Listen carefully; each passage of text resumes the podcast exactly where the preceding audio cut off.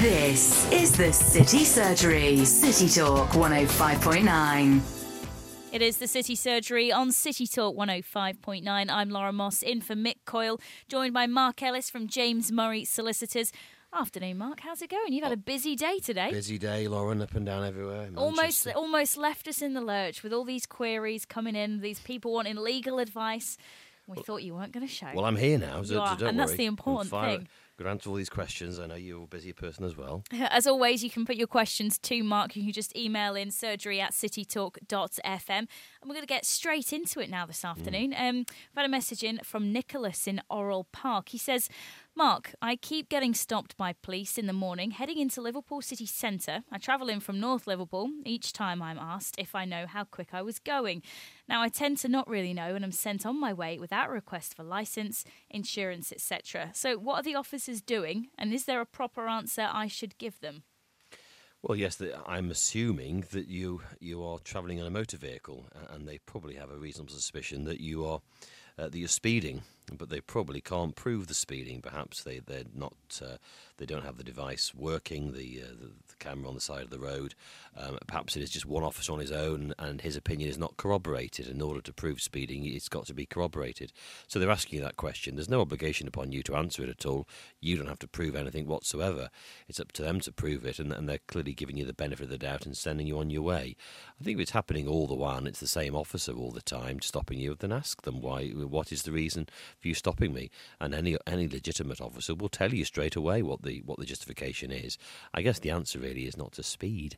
If you think you are perhaps speeding slightly, then if you don't speed, you're not going to be stopped by um, by an officer sooner rather than later. They're going to be able to prove you're speeding, and, and you're going to find yourself either being dealt with by means of fixed penalty or summons to a court ultimately. If he's getting pulled over in the morning, I'm assuming he means quite early morning. Could that be because at the time of day, officers naturally a bit curious if you're heading out in the early hours of the Uh, morning? I think you're right, Lauren. I think that uh, also there might be, I think that's a really good point. There might be surreptitiously checking whether people have been drinking, if it's early, very early in the morning, and drinking from the night before and pulling you over on that basis. Could be that. But look, if it's happening all the while and it's the same Bobby all the, all the while, ask for their collar number and ask them why they're stopping you so regularly. Uh, and, and if they are sort of harassing you to the point where they're just repeatedly stopping you, then you may well have justification for a complaint. But failing that, if they're just doing their job, they're perfectly entitled to stop you if they've got reasonable suspicion that you're speeding. On to our next uh, query now. Now, this is an anonymous email into surgery at citytalk.fm. Says, uh, Mark, how do you know what rights you have if you lose your job over allegations or arrests made against you when the allegations are dropped due to a lack of evidence? Is unfair dismissal a good claim here? Now, this person says it's a fraud allegation, a wrongful accusation, they might add, and I lost everything as a result. Yes, it, well, it would depend really on you know on the knock-on feature with your work. If it, if that relates in some way to your employment, um, look, just because the police have decided not to prosecute you, does not mean that your employer feels that perhaps you've brought the reputation uh, into disrepute, the reputation of the firm into disrepute, or you have done something that might be wrong within the processes of your of your work and, and the terms and conditions of your employment. Now, if they feel that what you have done has justified gross misconduct, they're perfectly entitled to say we're going to dismiss you summarily. Um, whether that is right might be an argument for a tribunal, but it would depend. In order for you to, to claim unfair dismissal, you need now to, to be working for, for two years for, for an employer to have the statutory right to employment to actually go to a tribunal and claim Two unfair years, I didn't, dismissal. I didn't realise that. Used to be it was two years, then it was then it was a year, and now it's two years again, as I understand it. So, um, so look, if you've been there for a lengthy period of time, let's say you've been there for five or six years, and you've been kicked out without any proper investigation of the allegation that you've denied it, you say that you've been um, vindicated, and uh, but nevertheless you've lost everything, and you feel that the actions of your employer were, were not within the region, reasonable responses of, of a reasonable employer, then you may well have an argument to say, well, I'm going to go before a tribunal and I'm going to claim unfair dismissal if they haven't investigated it correctly, uh, if they've made a mistake in some way. But if they haven't, and if they if, if what they've done is perfectly reasonable, then you may struggle. In situations like that as well, it would help to be a member of a union, wouldn't it? To, to have a representative. You, Lauren, you you're absolutely one. right. Yeah, it would. Are you a member of a union? I am actually the National Union of Journalists, the NUJ. The nuts. Well, uh, then you the nudges. The nudges. Yeah. Uh, we've had another query in from Jed, and don't forget you can put your queries to Mark as well. It's free, doesn't cost you anything. Just send us in an email, and we will put the questions to our expert here in the studio at City Talk 105.9. That email is surgery at citytalk.fm. So Jed's been in touch next. He says, I bought a laptop online. It has since developed a fault. The online store that sold it are refusing to deal with it, and they've told me I must take the matter up with the manufacturer. Is that correct? No is the answer. Uh, people will, uh, you know, if you go into a retail shop and you enter into a contract with those individuals, or indeed you enter into a contract over the internet with a certain organisation and they sell you something, then the privity of contract, the agreement, is between yourself and the person you entered into the agreement with and you bought the item from. If they are goods that, that, that uh, are not of satisfactory quality, then for whatever reason, then those people are in breach of contract. You would pursue the, the, the retailer, the person who sold you the goods goods, you don't start pursuing the manufacturer. And this occasionally happens. You know, it's very clever of the person who's selling these goods to say, "Oh, nothing at all to do with us. You should be you should yeah. be suing Mr. X who lives a thousand miles away, and you don't even know how to contact them. That's rubbish. You go after the person you sold it to." Next one, they're coming uh, thick, thick, and, fast, fast here, Lauren. Here. Gordon Bennett. They are. Um, this is quite a long one now, so bear with me. Uh, it's anonymous. Disgruntled motorist in Wirral. Wow. Uh, says, "Help!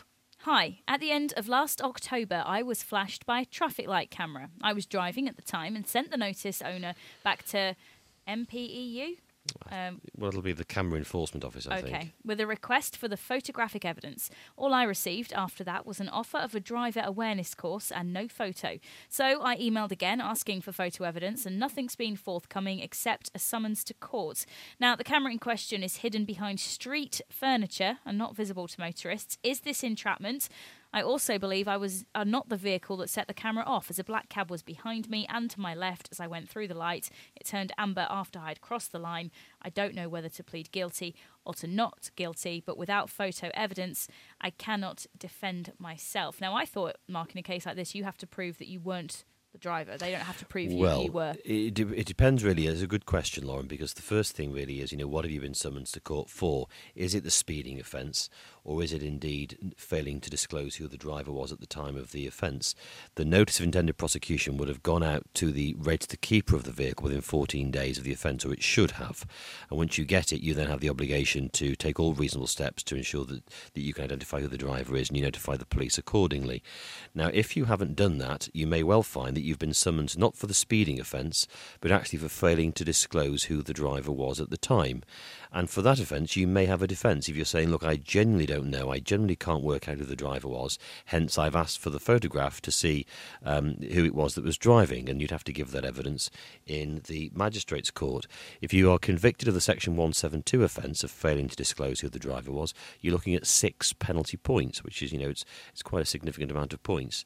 But you potentially have a defence to that because you're saying, I don't know, I'm taking all reasonable steps, hence I've asked for the, for the photograph. Do the police have an obligation to give you the photograph right at the beginning?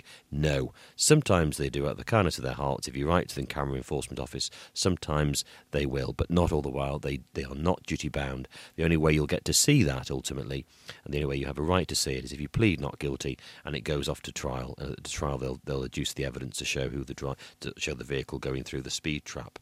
So the first question you ask is: Is that entrapment that it's hidden behind street furniture? Well, look, entrapment is making somebody do something they would never normally do.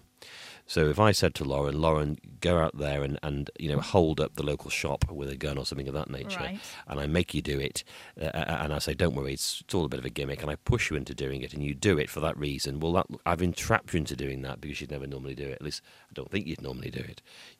I'd, I'd, like to clarify. I would absolutely never do that. A sinister look in your eye there, uh, but you know that that's entrapment. If you're if you're speeding, then you're speeding. Full stop. So that's that goes nowhere. Um, you then go on to say, look, I think it might be another vehicle that could have triggered uh, triggered it? Well, potentially, yeah, you could you could put that argument forward.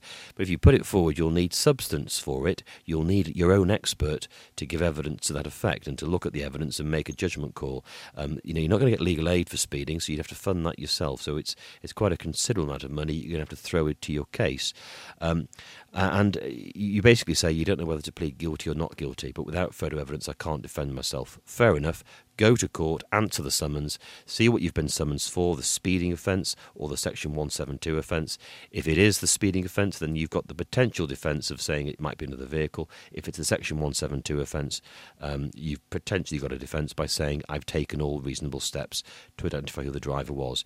It may well be if you go to court and you say you generally don't know what to plead because you need to see the photograph, you'll probably find that, that the prosecution may well hand the photograph over to you, which will assist you. So I uh, hope that all helps.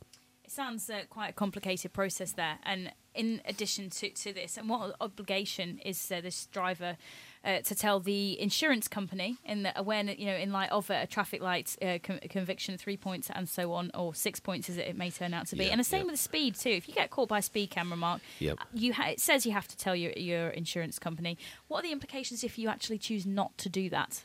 Well, if you choose not to do it and the insurance company find out about it, they'll revoke your insurance. As simple as that. And uh, and the next time you get stopped, and the police and the insurance companies share all their information, so that it's it's, it's quite easy to, to find out who's received points and not disclosed it. And if you haven't disclosed it, they'll revoke your your insurance, and you'll, the, the next you'll hear about it will either be a letter to the post or the police stopping you on the side of the road and and uh, summoning you, or at least uh, reporting you for summons for, for the offence of no insurance, which carries six penalty points, six to eight point, penalty points. Right. Okay. So definitely uh, worth obeying the law and informing your insurance company. Uh, all things are worth considering there, absolutely. Uh, our final query is uh, in from another anonymous person. No names, please, he says. Uh, Dear Mark Ellis, I say a he, could be a she. Be. I, I applied to work at a company and approached them about changes to the business that would save them money without losing staff. It was a tech solution, but I didn't get the job. Since I have been told the implementations I suggested were in fact taken up and presumably benefits reaped. Do I not have some sort of rights here? It's my idea they've stolen from me when it comes down to it. Yeah, well, I don't think it's. It, it sounds like what you've done is you've put forward proposals in, in, as part of a job interview of some description, and maybe suggested how the business is going could, could be enhanced, etc.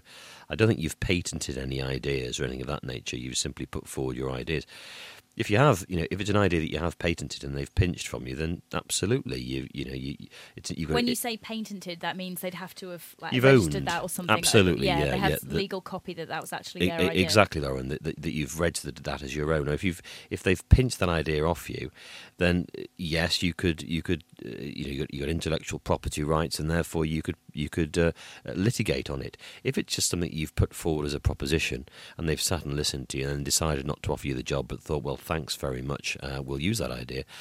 Have you got a, a, a, have you got any sort of line of litigation? I suspect probably not. I think the only thing you could do that, that might be worthwhile, you don't really want to be throwing any money at this, is to actually write to them and say, I understand you've implemented my ideas. How are you going to compensate me because you didn't take me on? So what are you going to do? It's worth the price of a stamp and a letter. See what they say. But uh, effectively, it's, it's their word against the employers, isn't it? It is, Lauren. I think it's just a shot in the dark. Really, I suspect you've got you've got you haven't got a leg to stand on, but it's worth a go, I, I suppose, for the sake of a stamp and spending five or ten minutes writing a letter. So I do that um, and see where it gets you. If they if they turn around and say no, thank you, I would just put it down to experience, move on, and the next interview you go for, be very careful what you say to them. It's a hard line, though, isn't it? Because you want to obviously stand out. You want to give your ideas forward. Yep. But you don't want to uh, not get the job and have your ideas used and uh, you not benefit from them. So I can understand this person being quite uh, put out by this. Just say nothing in interview is the answer. yeah, then see how successful you'll be in applying for the you job. You won't get a job, but nobody will pinch your ideas. Mark, thank you for your time here today, and uh, thank you uh, all of you for your questions and queries. Mark will be back with us again next Thursday from four o'clock. Mick will be back in the studio then as well. In the meantime, you can get your queries coming in, get them in in advance, and we'll put them to Mark next week. The email address you need is surgery at citytalk.fm. You can also get in touch with us on Twitter Twitter as well. Of course, that usual tweet address, tweet account is at City Talk 1059. Cheers, Mark. Thanks for that. Thank you, Lauren.